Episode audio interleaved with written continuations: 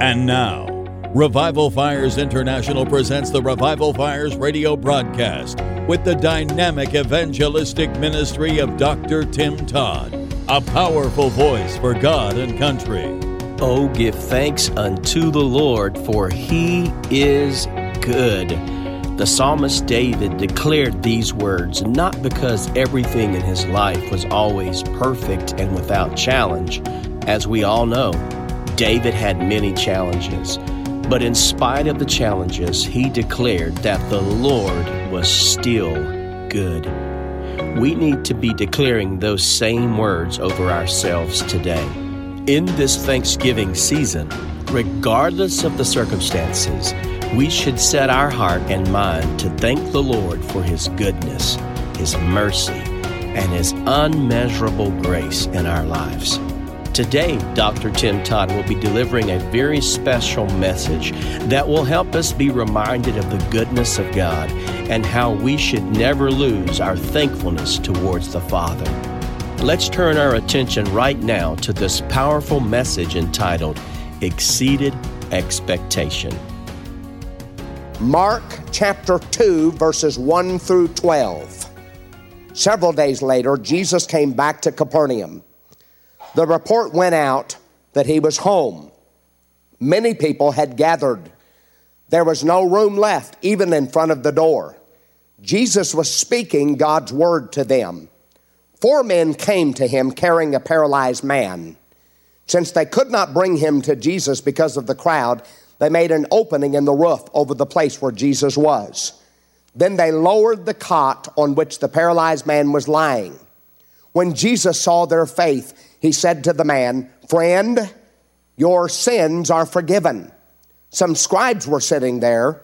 They thought, Why does he talk this way? He's dishonoring or blaspheming God. Who besides God can forgive sins? At once, Jesus knew inwardly what they were thinking. He asked them, Why do you have these thoughts? Is it easier to say your sins are forgiven or to say, Get up, pick up your cot, and walk? I want you to know that the Son of Man has authority on earth to forgive sins. Then he said to the paralyzed man, I'm telling you to get up, pick up your cot, and go home. The man got up immediately, picked up his cot or his mat, and walked away while everyone watched. Everyone was amazed and praised God, saying, We have never seen anything like this. The title of my message tonight exceeded expectation. Remain standing and bow with me for a word of prayer. Father, everything that you want to accomplish today, Lord, not what we want, but what you want, Lord, go above and beyond. I pray and ask you, Lord God, to consume us with your presence. In Jesus' name we pray. And all of God's people said, Amen and amen. Thank you, and you may be seated. 45 years ago, if you were looking for me in a church building on a Sunday morning, you would not have found me behind the pulpit preaching the Word of God. I would have been a little boy, and you would have found me most likely standing on a chair in a Sunday school room singing a song at the top of my lungs that we sang every Sunday morning. The song went something like this The B I B L E. Yes, that's the book for me. I stand upon the Word of God, the B I B L E. And then we'd all have to shout together, Bible. All right, three of you went to Sunday school. But what began as a cute, simple kid song in children's church and Sunday school has now transcended into a core belief in my life because I truly do stand upon the Word of God. I am a Bible preacher. I am obsessed with the Word of God. I love the Word of God. And for those of you who think that this is just some kind of a boring, antiquated book that does not apply to your life, I want you to know you have lost your mind. This is the only book that is still alive. This is the only book that is still breathing. This is the only book that still has power. This is the only book that was written in antiquity, but it can still hit the specificity in every area of your life. I love the Word of God. I believe the whole thing is true. I even believe this cover too, because it says Holy Bible. I believe that's true too, don't you? And you see, other books you can read, but the Bible will read you. It will tell you whose you are, and it will tell you who you are. Now, even though I love the entire Bible, I especially love the literary genre of the four Gospels Matthew, Mark, Luke, and John because they tell you all about the personal life and ministry of Jesus Christ, how he walked, how he talked, how he interacted with other people, how he revolutionized the entire world in just three years with 12 crazy dudes. I love the Gospels. And there are many people who do not appreciate the gospel. And the reason they do not appreciate the gospel is because they do not understand the reason that the gospel was written. You see, in the first few decades after the life of Christ, the gospel was not actually written down, it was spread orally. And the reason it was not written down is because there were so many eyewitnesses who had seen Jesus with their own eyes, so it became very difficult to distort his personhood and his character. For example, if somebody would have risen up in that day and would have said, you know, Jesus really didn't do miracles. He didn't take the five loaves and two fish and feed 5,000 people and their entire families. And what really happened is he got on his cell phone and he called Red Lobster and he said, Hey, I'm in trouble over here and I need some more fish and some more bread. You see, if something like that would have happened, there would have been a group and a conglomerate of believers who would have risen up and they would have said, No, no, I was there and I saw the miracles with my own eyes. I tasted the fish and I tasted the bread. But you see, after a certain period of time, these eyewitnesses began to die off. And as they died off, then the personhood and character of who Jesus was began to become distorted in that culture and in that society. And I found it very intriguing that as long as there were eyewitnesses, as long as there were people who had seen Jesus with their own eyes, it was very difficult to distort his personhood. May I submit to your consideration tonight that the reason why the personhood and character of Jesus Christ has become so distorted in our culture and in our society is because there are so few eyewitnesses. There are so few people who have been in the presence of God long enough to distinguish what his presence looked like. I want you to know that just because somebody goes to church on Sunday morning does not mean that they are saved. You can go to church all your life and still not know who Jesus is. You can do more religious gymnastics and calisthenics than somebody on a workout video and still not know who Jesus is. You can speak with more tongues than everybody put together in the United Nations and still not know who Jesus is. Because when Jesus is not intimately known, he cannot be accurately shown, and the picture of who he is becomes distorted in that culture and in that society. I want you to know most people they don't want to reject Jesus. They want Jesus, but they just want Jesus on their terms. They want Jesus to become their butler and their maid and their acquiesce to what their desires are. The great A.W. Tozer said one time, it's a strange paradox that God created man in his own image, but then every day we try to recreate him in our own image. And the problem with trying to recreate God in your own image is that then you are left with a God who can never surprise you he can never transcend you. He can never break through the narrow confines of your mind. He can never contradict you. And if he can never contradict you, then you can never be changed because it is contradiction that is the catalyst for change. And I need God to contradict me. I need God to tell me to go to the right when I feel like going to the left. I need God to tell me to operate in the spirit when my flesh is going crazy. I need God to tell me to operate in faith when fear has gripped my heart. I need God to tell me to pray for my enemies and to love my enemies when I feel like speaking to them with another tongue that needs no interpretation. I need God to contradict me because when God contradicts me, then I begin to become conformed into the image of a son, Jesus Christ, and I begin to look like the real Jesus. Is there anybody here tonight who wants to look like the real Jesus? That would say, like the Apostle Paul, Oh, that I may know him in the fellowship of his suffering and the power of his resurrection. I feel like preaching tonight. But that's why I'm thankful for Matthew, Mark, Luke, and John, who come together in a concerted effort to give us a clear picture of who the real Jesus is. This is what's so awesome about these four gospel writers. They're all four talking about the same Jesus, and yet they do it in four completely different ways. It's as though there are four film directors who have each one been given their own cinematic license to write about the same subject. They each one give us their own HD view of who the real Jesus is. And that's why I'm thankful that Mark is our film director and our writer tonight. Now, for those of you sitting here that like documentaries, you need to read the book of Matthew again. Because Matthew was written primarily to a Jewish audience. And so Matthew begins telling us the long, laborious process of who Jesus was and, and how that Jesus was revealed after 300 Old Testament prophecies plus during a 1500 year time frame. Now, for those of you sitting here that you like sci fi films, you need to read the book of Luke because Luke was a medical doctor. So Luke began to tell us about the magnanimity of the miracles of Jesus. And for those of you who like the love stories and the romance films, you need to read the book of John because John was the disciple that had his head on the chest of Jesus and he was all about love. He was very exegetical when he said, In the beginning was the Word, and the Word was with God, and the Word was God. But for those of you sitting here that like action films, come with me tonight to the book of Mark.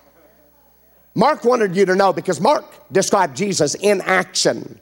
Mark wanted you to know that before there was a Mel Gibson in Braveheart, before there was an Arnold Schwarzenegger in Terminator, there was King Jesus, and when he came on the scene, everything had to bow its knee to his divine authority. So here's Jesus is being described in the book of Mark. He's walking along, he's traveling, he's picking up his walking miles.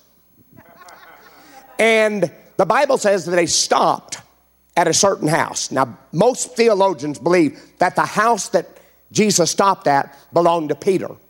The Bible says that within minutes of Jesus stopping at that house, that he came in and they sat down to rest in that house. And within minutes, people from all over the area started getting the word out, saying, Hey, Jesus is in that house over there. You better get over here as quick as you can. I mean, they were getting on Facebook and emailing and texting and sending out Twitters, and they were saying, Hey, Jesus is in that house. Get over here as quick as you can. And within minutes, that house was completely jam packed with people from the entire area simply because his presence came to sit down and rest in that house. People from every different economic level, people from every different background came from all over the area simply because his presence had come to rest in that house. What is it about when the presence of God comes to rest in the house that will cause people from the entire area in Louisville to come to the house of God? I'll tell you what it is. Because people instinctively know that if you can ever get his presence in the house, to come rest in the house, something supernatural, something life changing will happen if you can get his presence to come rest in the house. Why are you here tonight? Hello? You could be at home watching Duck Dynasty. Why did you come here to the house of God tonight and put on your Mary Kay Mac makeup and put on your nice clothes and come to the house of God? You're not here because of the preaching, I can assure you of that. You're not here because of the music, and the music is powerful. I believe the reason you came tonight is because you knew the presence of God was going to be in the house.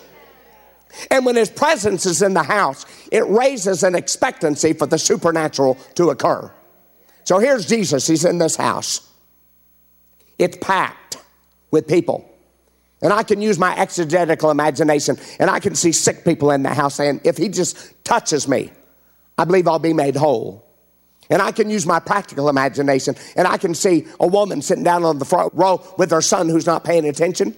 And he's on his PlayStation and she slaps him and says, Young man, you better pay attention. Jesus is in the house. He's going to tell you something that's going to change your life. And you know, Jesus was single and in the ministry, right? So, no doubt, there were single women in the building saying, Ooh, Yeshua is fine. Look at that hair. I heard the other day he turned water into wine. If he asks me out on a date, I'm ordering water. but the people were in that house watching to see what Jesus was going to do, when in actuality they should have been listening to hear what he was going to say. The Bible says Jesus stood up, he probably cleared his holy throat, and he began to preach the word to them. Now that makes me want to shout. You know, I've only been preaching now for 27 years. My dad's been preaching for 65 years now. There's something about when the word of God goes forth under the anointing of the Holy Ghost that changes people's lives. And for those of you sitting here tonight that you're called into the ministry, let me challenge and charge you tonight. Whatever you do, whatever sphere of ministry that you're called to, preach the word. Not everybody who stands in the pulpit is preaching the word of God. We've got a lot of people today that are preaching pop psychology. They're preaching their own opinion, and then they don't see any transformation in people's lives, and they don't understand why. Hear me. The only thing that will transform a sin sick soul is for the gospel of Jesus Christ to go forth under the anointing of the Holy Ghost. The Bible says the Word of God is quick and powerful, sharper than any two edged sword piercing even to the dividing asunder of soul and spirit and of joint and marrow, and is a discerner of the thoughts and the intent of the heart. I love to hear the word of God preached. I don't even care what kind of homiletical style you've got. As long as you're preaching the word, I'm right there with you. I like to hear soft spoken preachers as long as they're preaching the word. I like to hear fiery preachers that preach with an organ playing behind them as long as they're preaching the word. Amen? This is my Bible. I am what it says I am. Now you know why I don't sing while I'm preaching. But here's Jesus, the most extraordinary preacher ever walked the face of the earth, preaching the Word of God. You know why I preach tonight like I've had six Red Bulls? Because I've had six red, no, I haven't, I promise. You know why I preach like I've had got so much passion and so much fire? Because I know that whenever we get to heaven, nobody's going to want to hear me preach. When we get to heaven, the only person we're going to want to hear preach is Jesus Christ, the King of Kings and the Lord of Lords. Give him a hand clap of praise. So here is Jesus, the living word, preaching the written word. You see, whenever I preach or any other pastor preaches, we just have a word. Jesus was the word made flesh. That means that if Jesus wanted to preach, really all he had to do was go like this. Because he was the word made flesh.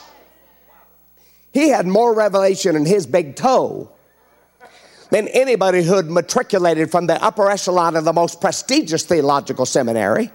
And he was profound and proficient in excavation and extrapolating the complexities that are found hidden within any biblical composition. He was powerful. He was the Word made flesh that dwelt among us. So he's preaching, and all of a sudden there's an interruption to his message. Somebody looks up and says, Somebody's walking on the roof. And then the distraction gets stronger. Everybody's trying to listen dust and debris begins to fall just above Jesus' head. Then all of a sudden, there's a hole that begins to appear on the roof, and fingers come through that hole. And that hole is getting bigger and bigger and bigger. Now, you remember, most Bible scholars believe that this was Peter's house. If there is a disciple in the Bible that you don't want to tear a hole in their roof, it's Peter. If you want to tear a hole in a disciple's roof, start with somebody like John. John would have looked up and said, Oh, now I can see the stars that my heavenly Father hath made for me to see. But not Peter. Oh no, Peter would hurt you. Peter would cut you. Peter was crazy. So I can see Jesus standing there and Peter standing right next to him. And Peter notices that hole in his roof. And Peter looks up and he says, What in the? And Jesus says, Watch your mouth, Peter. We talked about this. Don't say it. So that hole is getting bigger and bigger and bigger. And all of a sudden, that man is being lowered down, down, down into the presence of Jesus. The Bible doesn't even tell us what this man's name was. Did you notice that? Doesn't even tell us how long this man has had this paralysis. The Bible simply tells us that he's a man with a paralysis. Why is this noteworthy? Because one of the literary nuances you will find in the New Testament is that when Jesus interacts with people, rarely do we get their name. More often than not, we get their gender and their condition. Have you noticed that? There's a man with the withered hand. There's a woman with an issue of blood. There's a man who was blind. There's a man who was deaf. We get their gender and their condition. What does this speak to? It speaks to the human tendency and propensity to identify people by their issues. The truth is, we love to label people by their issues and by their dysfunctions. We love to label people by the dysfunction that they have or by the thing that they're going through, people love to say, You see her? She committed adultery on her husband. You see her? She had a baby out of wedlock. You see him? He's an alcoholic. You see him? He still smokes cigarettes. We love to label people by the dysfunction that they have or by the thing that they're going through until they begin to think that they are the thing that they have and they are the dysfunction that they're going through. I want you to hear me tonight. If you are a new creature in Christ, old things are passed away and behold, all things have become new. Doesn't matter what people say about you. Doesn't matter what people think about you. Doesn't matter what people gossip about you. I want you to know that you can look them straight in the face and say, you know what? You may know a lot about my history, but you don't know anything at all about my destiny because there are greater things in front of me that are behind me. So they began to label this man by his dysfunction. And get this, he was in the presence of God, but he had a paralysis. He was in God's presence, but he had a paralysis. I would say that there's even in this group that's here tonight, there are many of you sitting here that even though you're here in the presence of God, you have a paralysis in your life. Now, no doubt all of you drank Kool Aid out of your water fountain this morning and you had manna for breakfast when you got up this morning and everything's peachy king and no problems at all. But I think you'd be stunned tonight if you knew how many people in the building that are here tonight that even though you're here in the presence of God, you have something that you're going through, something that impedes your mobility, something that is keeping you from being everything that you want to be for God, something that you cry out to God in your secret place and you say, God, if I just didn't have this going on in my life, I could move forward in you. But you know, we love to pretend like everything's okay when it really is not okay. Is that true? I've often thought that if Hollywood needed more actors and actresses. They wouldn't really need to go to Juilliard or to the Academy Awards or to the Golden Globe. They could come right here to our church buildings because we love to pretend like everything's okay when it really is not okay. People will come to the house of God and they'll put on, oh, glory to God, praise the Lord. God is good all the time. God bless you. Oh, He does. Hallelujah. And just before that, you are on your way to church yelling at each other, saying, If you say one more word to me, I'm going to slap you. Tonight, can we just rip off the facade, get rid of the garbage? Some of you sitting here tonight would have to admit, Brother Todd, you're right. I've got a paralysis, something in my life that I'm going through, and I need God to intervene on my behalf. God says tonight, listen close. Don't be weary in well doing because if you faint not in due season, you're going to reap the harvest that God promised you to reap and beyond. God has a way of bringing us to the right place at the right time to hear the right word so we can do the right work in every area of your life. And thank God for the four friends in this story. You know what kind of faith they had? They said to this man, You know what? We don't know what to do for you, but we can get you into the presence of somebody who can do something for you and can give you what you need. That's the kind of friends that you need to have to surround you. You don't need people that are going to keep you down on the ground. You need to have tear off the roof friends that are going to do whatever it takes to get you into the presence of God. So here Jesus is preaching, and all of a sudden there's an interruption to his message. Now, Pastor Kevin, when you're preaching, if somebody tears a hole in the roof, you may as well shut that sermon down. So here Jesus is preaching, and there's an interruption to his message, and everybody's taken back. But at the same time, they're taken back. You know they have to be excited too. Come on, you know that word has gone out throughout the community that this man and throughout the region that this man Jesus has supernatural power to heal the sick, to perform miracle signs and wonders. So there had to be people in that room that whenever that hole begins to appear and that man begins to be lowered down, that there had to be people in that room that were saying, Ooh, it's about to go down. I don't know if he's going to rub mud on his legs or what he's going to do, but this is going to be awesome. You better get your camera phone out and get ready to put this up on Facebook and YouTube. So the crowd is excited.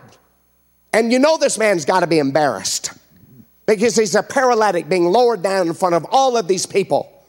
But all of a sudden, his embarrassment is eradicated with elation because he realizes for the first time he's going to be able to walk.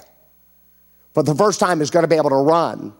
For the first time, he's going to be able to try out for dancing with the stars.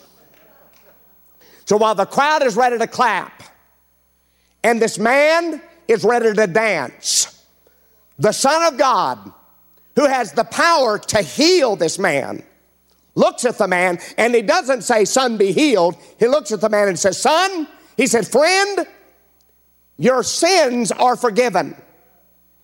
What? I know that all of you that are super spiritual just got that look on your face. Yes, glory to God, is dealing with the real problem, sin. But you know, whenever I read a story in the Bible, I like to put myself in the middle of that story. And because I have a tendency to be a little bit sardonic, a little bit sarcastic, I probably would have been kicked out of the Bible in Genesis chapter 1. But I can see the story unfolding like this. Jesus says, Friend, your sins are forgiven. I can see that man say, Oh, yeah, Jesus, that's exactly what I came here for, to have my sins forgiven. I don't want to walk. I don't want to run. I didn't want to dance. I just came here to have my sins forgiven. Mission accomplished. Let's all go home. This man did not say anything about wanting his sins forgiven. He didn't say anything about having a struggle that he needed help with. Jesus seems to be the only person in the building that doesn't realize this man didn't come there to have his sins forgiven. He came there to do the moonwalk. But any time in the Bible, Jesus appears to be acting ignorant. Pay close attention. He's getting ready to give you an incredible insight. Let me say that more eloquently. There is a profundity to the alleged stupidity of Christ. This man doesn't even realize it, but he's in the exact position that he needs to be for God to speak to him and for God to do a work in his life. You see, there's a place where God reveals himself to you, and that man was right in that place. Listen close. When your experience is not lining up with your expectation, it is an opportunity for God to give you a revelation of who He is. You see, more often than not in Scripture, Jesus is not recognized, He's revealed. And He reveals Himself to you when your experience does not line up with what you've been expecting for God to do. I wish I had time to go through the entire Bible to show you all of the places in the Word of God that this happened. I'm going to give you an example, a personal example, and then I'm going to give you an example from the Word of God. Our twin girls, Miracle Joy and Mariah Faith, in October of 1995, we were in a revival in Honolulu, Hawaii. Somebody's got to go preach to those people, and my wife and I said, We'll go. In the middle of the night, my wife woke up and she'd had a dream that she gave birth to a stillborn baby girl. In the dream, God miraculously raised that baby from the dead. In the dream, my wife named the baby Miracle Joy. She woke up, told me about the dream, and six months later, we found out that my wife was pregnant with our second pregnancy. Luke was just a little boy, and Miracle and Mariah were in my wife's womb, and we didn't realize that it was twins. We went to the doctor. The doctor told us that we had twins, but he was concerned about the size of the twins in the womb. So he sent us to a perinatologist. They ran extensive tests only to determine that the twins had something that's called twin twin transfusion. And the doctor pointed to the ultrasound and he said that smallest twin will die 28 weeks or before. And he said of starvation. And he said the other twin will die of heart failure. And he said statistically there's a 95 to 100% chance that both of your twins will die in the womb at 28 weeks or earlier. And he said on top of that, there's no amniotic fluid at all in the sac of these twins. And he said, I recommend without reservation that you have a D&C. My wife looked at the doctor and said, Dr. Newman, with all due respect, what you've just said has gone in one ear and out the other. And she pointed to the ultrasound, and my wife said, We will walk out of this hospital with both babies alive. Every two weeks, we went back to the doctor, and it was never better, it was always worse. We were sure God was going to give us our twins, but we never saw any progress. At one point, I was out of my car and I was praying and I said, God, I said, You're now God. I claim healing for our twins in Jesus' name. When I finished praying, the Holy Spirit filled my vehicle and God said, Tim, are you through? I said, Yes, Lord. God said, Tim, do you want to do this or do you want me to do this? I said, God, I want you to do this. God said, I'm accomplishing something bigger than what you can see. At 31 weeks, our twins were born premature Mariah Faith weighed two pounds at birth. She was in the hospital for seven weeks. She came home with no physical problems whatsoever. Miracle Joy was a different story. Miracle Joy weighed one pound at birth and dropped down to 12 ounces. In fact, if you look real close, you see this wedding ring that's on my hand right here? That was on her thigh. She dropped down to 12 ounces. She literally was this tiny. After a period of time, three weeks, the doctors realized that they were going to survive the pregnancy, and the doctor wrote a letter for the medical journal stating that this was the most outstanding medical miracle he'd seen since he'd been in practice. When I went to the doctor's office to pick the letter up, his secretary said, Brother Todd, I've worked for Dr. Newman for more than 20 years and he never lets us talk about God in the office. But ever since your twins have been born, all he talks about is what God did for your twins. She said, Dr. Newman told me to tell you that if you would read the letter that he wrote for the medical journal in your home church, that he would come to the service and listen to you read it. I made the arrangements. That morning, Dr. Newman and his wife and four small children came to the service. I read the letter, and Dr. Newman sat with my wife and I, he and his family, and he wept all through the service. When the service was over, when my wife and I got back to our house, our phone was ringing. It was Dr. Newman. My wife answered the phone, and he said, You know, Angie, he said, I was raised in church as a little boy. I used to faithfully serve God. He said, But I've not served God now for more than 30 years. He said, But your twin girls have had such an impact on my life. He said, On the way home from church this morning, my wife and I pulled over on the side of the road and we asked Jesus to forgive us of our sins. And you say, Well, are they still serving God? Their whole family's serving God today. We had steaks with them at their house over spring break. That's the God we serve. Amen. Miracle was in the hospital for five months. She had 10 blood transfusions and six major operations. She came home on a feeding tube. Without it, she couldn't eat. Oxygen, without it, she couldn't breathe. On a heart monitor and breathing monitor. But our twin girls are 100% healed with no medical problems whatsoever. Our medical bills got up to over $500,000, and I was praying about those medical bills. And the Holy Spirit spoke to my heart and told me to give a seed offering of $1,000 to a missions project. My first response was I said, God, with all of these medical bills, over $500,000, there's no way I can afford to do that. God said, Tim, with all these medical bills, there's no way you can afford not to do that. I put a check in the mail that morning. The same day when I went back to get the mail, there was a stack of bills from all of the medical carriers. Right in the middle of those bills was a letter from the director of the business office at Woman's Hospital in Baton Rouge, where the twins were, she had taken it upon herself and contacted all of the medical carriers, and every one of them agreed to write the entire bill completely off, and over $500,000 worth of medical bills were taken care of. That's the God we serve. So you think about it. Miracle and Mariah were healed. Our medical bills were taken care of. And Dr. Newman and his whole family are serving God today. That's the God we serve. Amen. But you think about this. Even in the Word of God, when your experience is not lining up with your expectation, it's a setup for God to give you a revelation of who He is. You remember Mary and Martha in the Bible? Lazarus got sick. He's like, oh, got the black plague. And Mary's stressing out over the whole thing.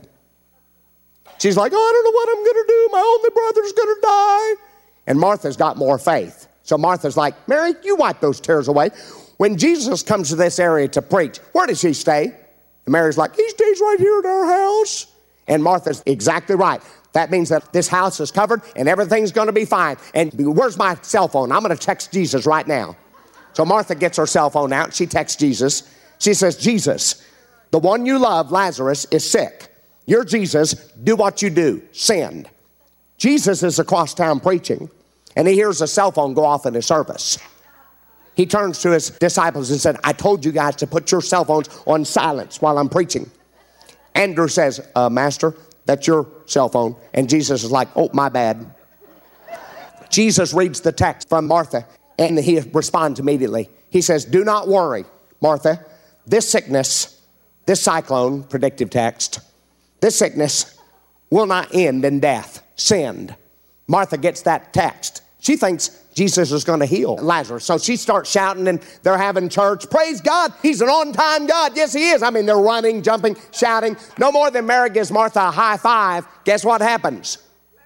Lazarus dies. Jesus doesn't come to the funeral. Jesus doesn't come to the graveside. He does not show up until four days after the man is stinking and in the grave. So, no doubt, not only is Mary and Martha grieving, but they're angry. Jesus shows up, he's like, Hey, how's it going? They're like, No, you didn't. Jesus, if you would have just been here, Lazarus wouldn't have died. Jesus went to the grave, raised Lazarus from the dead. Their experience was not lining up with their expectation. And it was a setup for God to reveal to them that not only did Jesus have the supernatural power to heal Lazarus, but he also had the resurrection power to raise Lazarus from the dead. And Jesus had to allow Lazarus to die in order to reveal that to them.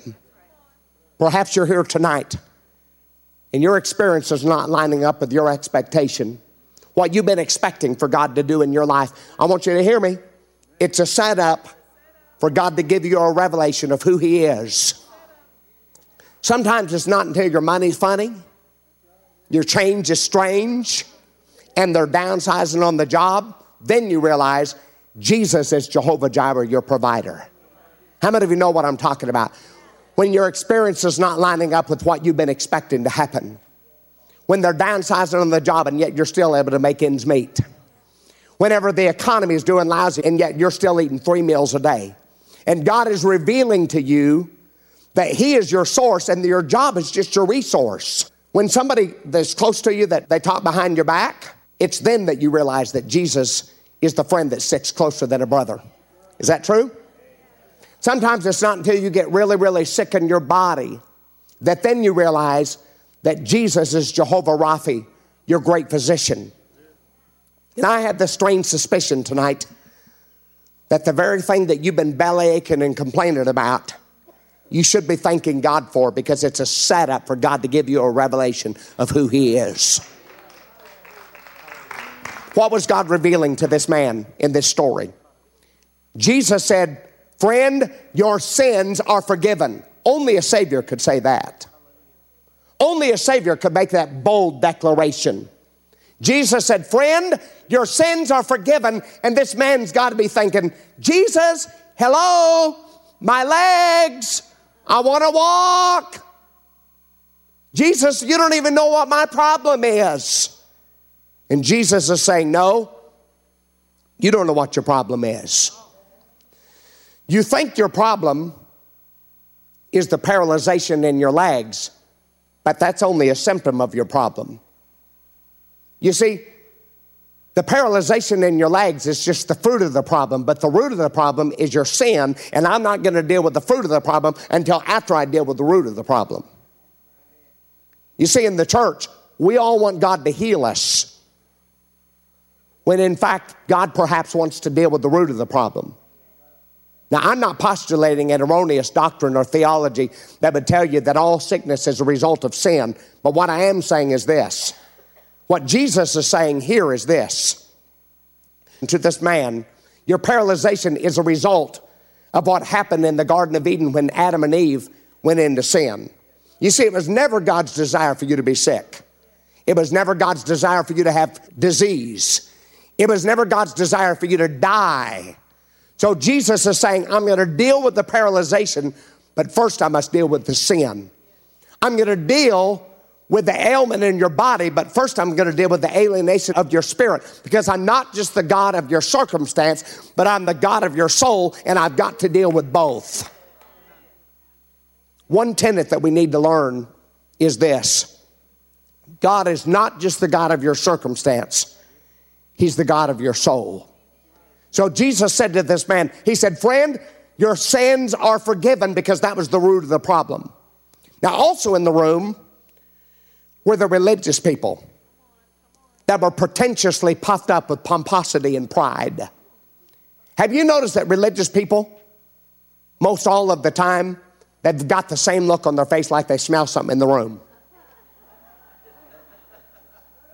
Like they've been baptized in pickle juice. The Bible says that when Jesus said, Friend, your sins are forgiven, because that was the root of the problem, the religious people in the room, they thought to themselves, they didn't say it, they thought it. That's what religious people do. They usually don't say it out loud, they just think it. They thought to themselves, Who? That's blasphemy. Who but God alone can forgive sin? He's blaspheming. No, they were blaspheming because they were calling Jesus a blasphemer, and that's blasphemy to call Jesus a blasphemer. Have you noticed that usually religious people will accuse you of things that they're guilty of themselves? They'll say, Girl, you see her? She is a gossiper. You better watch out for her. No, you're a gossiper because you called her a gossiper, and the reason you knew she was a gossiper is because you're gossiping about her being a gossiper. Selah. They thought to themselves, who but God alone can forgive sin? And Jesus said, Why are you thinking these things? Is it easier for me to say, Friend, your sins are forgiven, or for me to say, Get up, take up your bed, and walk? So that you may know the Son of Man has all authority. How many of you are thankful that God has all authority? No matter what you're going through right now, heaven is his throne and the earth is his footstool, and he has all authority in his hand. Jesus said, So that you may know that the Son of Man has authority. And then he looked at the man and he said, I say unto you, get up. Somebody say that with me. Get up. Say it like you've got some fire down inside of you. Get up. Say it like you've got some faith. Get up. He didn't say, here's a six week CD series on how to get up. He didn't say, gather around them and tell them to get up. He just said, get up. That's a word for some people here tonight. God is saying, get up. I want to do a new work in your life. God is saying, Get up. I want to use you in this church body. God is saying, Get up. I've got a new work I want to do in you and through you and in your family. God said, Get up. No doubt this man's legs start tingling. And he stands up, and everybody in that room burst into applause. And then Jesus said, Take up your mat. This man's got to be thinking, No, Jesus, I don't need that mat anymore. I'm walking now. And Jesus is like, Oh no, take up your mat. I don't ever want you to forget that you were down and now you're up. You know what that mat represents? Your testimony and mine. You see, I was lost, but I have a mat. Now I've been found. I'm saved. I was addicted to drugs, but I have a mat. I have a testimony. Now I've been set free. I was addicted to alcohol, but I have a mat. I've been set free. And how many of you are thankful that you've been set free? Amen? Don't ever forget where you came from because if you forget where you came from, you're going to forget where you're going. And if you forget where you're going, you're going to get lost somewhere in between. He said, Get up, take up your mat. And then he said, Go home. Can you imagine this man walking home? He's walking by people that have never seen him walk before, so he's got to be strutting. He's pointing out his legs, he's walking. He gets to his house. He probably has a beautiful family perhaps that's never seen him walk before. So he wants to surprise him. So he knocks on the front door. His children come to the door and they're like, Daddy, we've never seen you walk, Daddy. You're walking. And they're crying and they're yelling for mom in the kitchen. She's in there fixing Kentucky fried chicken and mashed potatoes and gravy. And she comes to the front door and she sees her husband standing there. And she's ready to say something to him. And he stops her. And he says, You know what? This is a miracle that I'm walking, but that's not even the real miracle. The real miracle is this my sins have been washed away. He exceeded my expectation. Now, look at me. I don't know what you need from God tonight, but whatever you think you need from God, He wants to do beyond that. Bow your heads, close your eyes, open your hearts all over the building. Holy Spirit of the living God do what needs to be done. We trust that you have been encouraged by this powerful message, Exceeded Expectation. One of the Lord's promises to us is that He will do exceedingly abundantly and above all that we can ask, imagine, or think. That alone is a great reason to be thankful during this Thanksgiving season. Our thankfulness to the Lord is a reflection of our gratitude for not only what He has already done, but what is still yet to come. Christmas is just around the corner, and we are so thankful for the gift of our Savior. Revival Fires has a very special gift offer to extend to you. Dr. Tim Todd wants to give a free Truth for Youth Bible to every student between the ages of 13 and 18 so that they can give this Bible as a gift to someone who needs the Lord just as the Word of God declares that the Word of God became flesh and dwelt among us, we believe that giving the gift of the Word of God will continue that prophetic purpose in our current society. You can order your free Truth for Youth Bible by going to truthforyouth.com.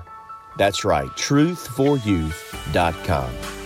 You can place an order for one Bible per teenager per household totally free as a gift from Dr. Tim Todd and Revival Fires International. This will be an amazing gift to offer those who need it the most. Let's take a moment and hear from Mary, who has a powerful testimony about the Truth for Youth Bible. Growing up, I never really knew my father. It was just me and my mom, and we didn't exactly have a good relationship.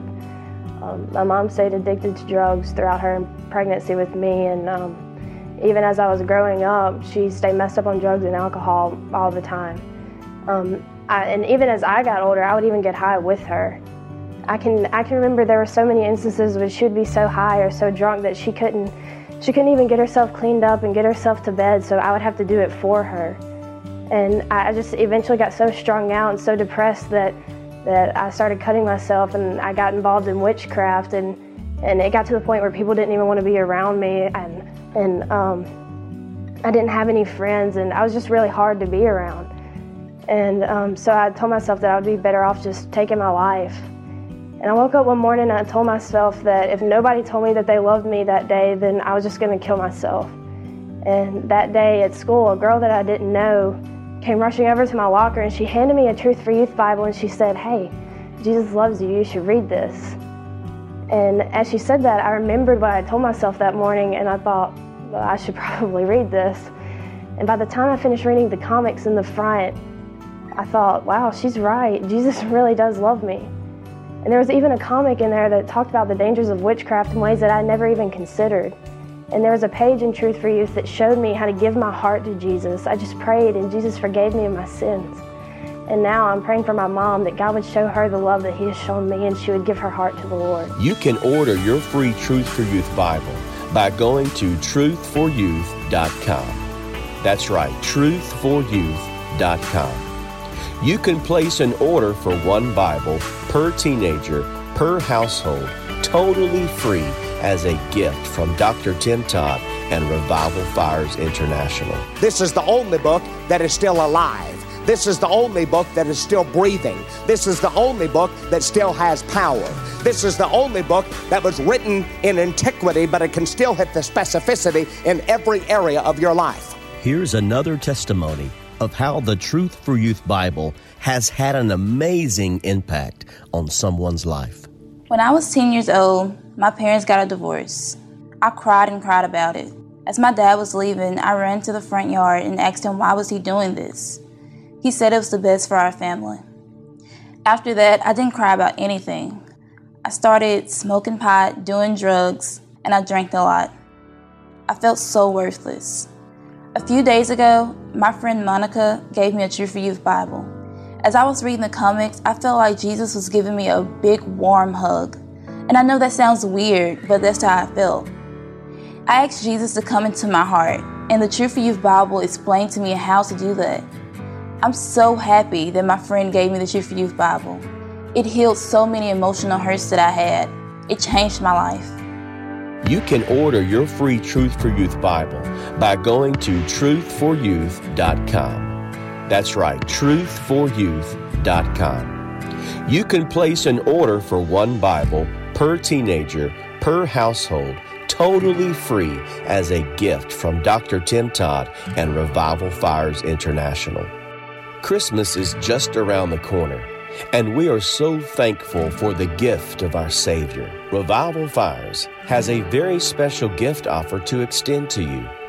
Dr. Tim Todd wants to give a free Truth for Youth Bible to every student between the ages of 13 and 18 so that they can give this Bible as a gift to someone who needs the Lord just as the Word of God declares that the Word of God became flesh and dwelt among us, we believe that giving the gift of the Word of God will continue that prophetic purpose in our current society. Here's another testimony of how the Truth for Youth Bible has had an amazing impact on someone's life. Hi, I teach in a high school, and I just want to say thank you for the Truth for Youth Bibles. A youth group in our area was passing them out, and each young person would have three to five Bibles a day. They would explain the Bible and witness to the person they were giving it to. They went through the first hundred like water, and the kids that didn't get a Bible were begging for them. One young lady said she wanted to give a Bible to a particular person that she knew would not receive it. Not only did that person receive it, they were thankful for it and promised to read it. It was by the end of that day that that person committed their life to Christ. I am praying that God would continue to bless your ministry so that others will be saved because of your willingness to get the truth of God's Word out. Thank you very much.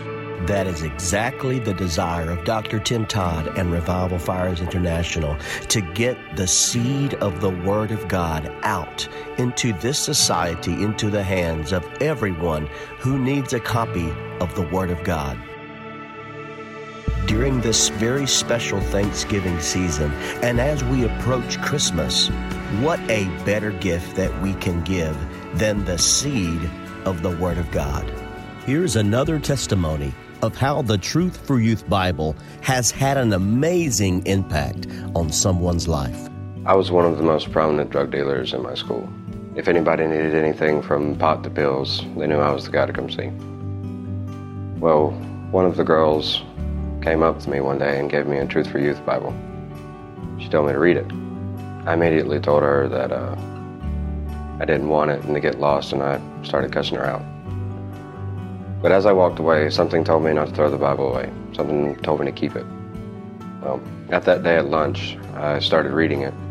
Started reading some of the comics in the front, and I noticed that one of the drug dealers in the front was a guy about my age, and it was a lot like me. Uh, it was incredible how closely it was to my life. And I realized that I needed help, and God was the only way I was going to get that. So I went and found the girl.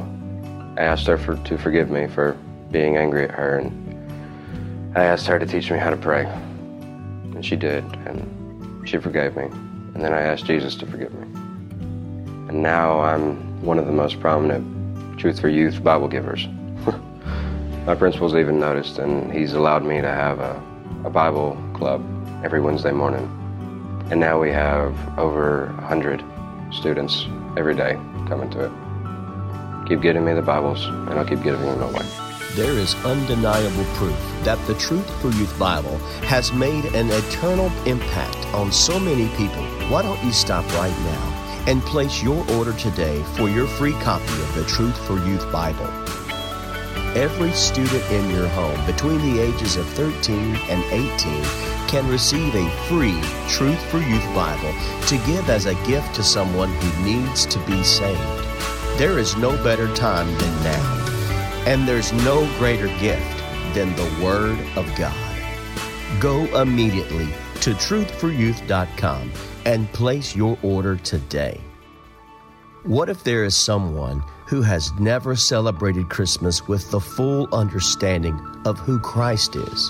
What if your involvement in giving the Truth for Youth Bible as a gift is that path that God uses to bring someone to the Lord before Christmas. Let's spread the seed of the Word of God as far as we can and be a part of this tremendous move of God as the Truth for Youth Bible continues to be a seed that reaps an eternal harvest of souls for the kingdom of God. We trust that this message has blessed and encouraged you. Let this word remain in your hearts and never forget that God's desire is to always exceed your expectations. The faithfulness and grace of the Lord abounds far beyond our comprehension. During this Thanksgiving season, expect God to fulfill that promise to you in every area of your life. If you have financial needs, expect God to exceed your expectations.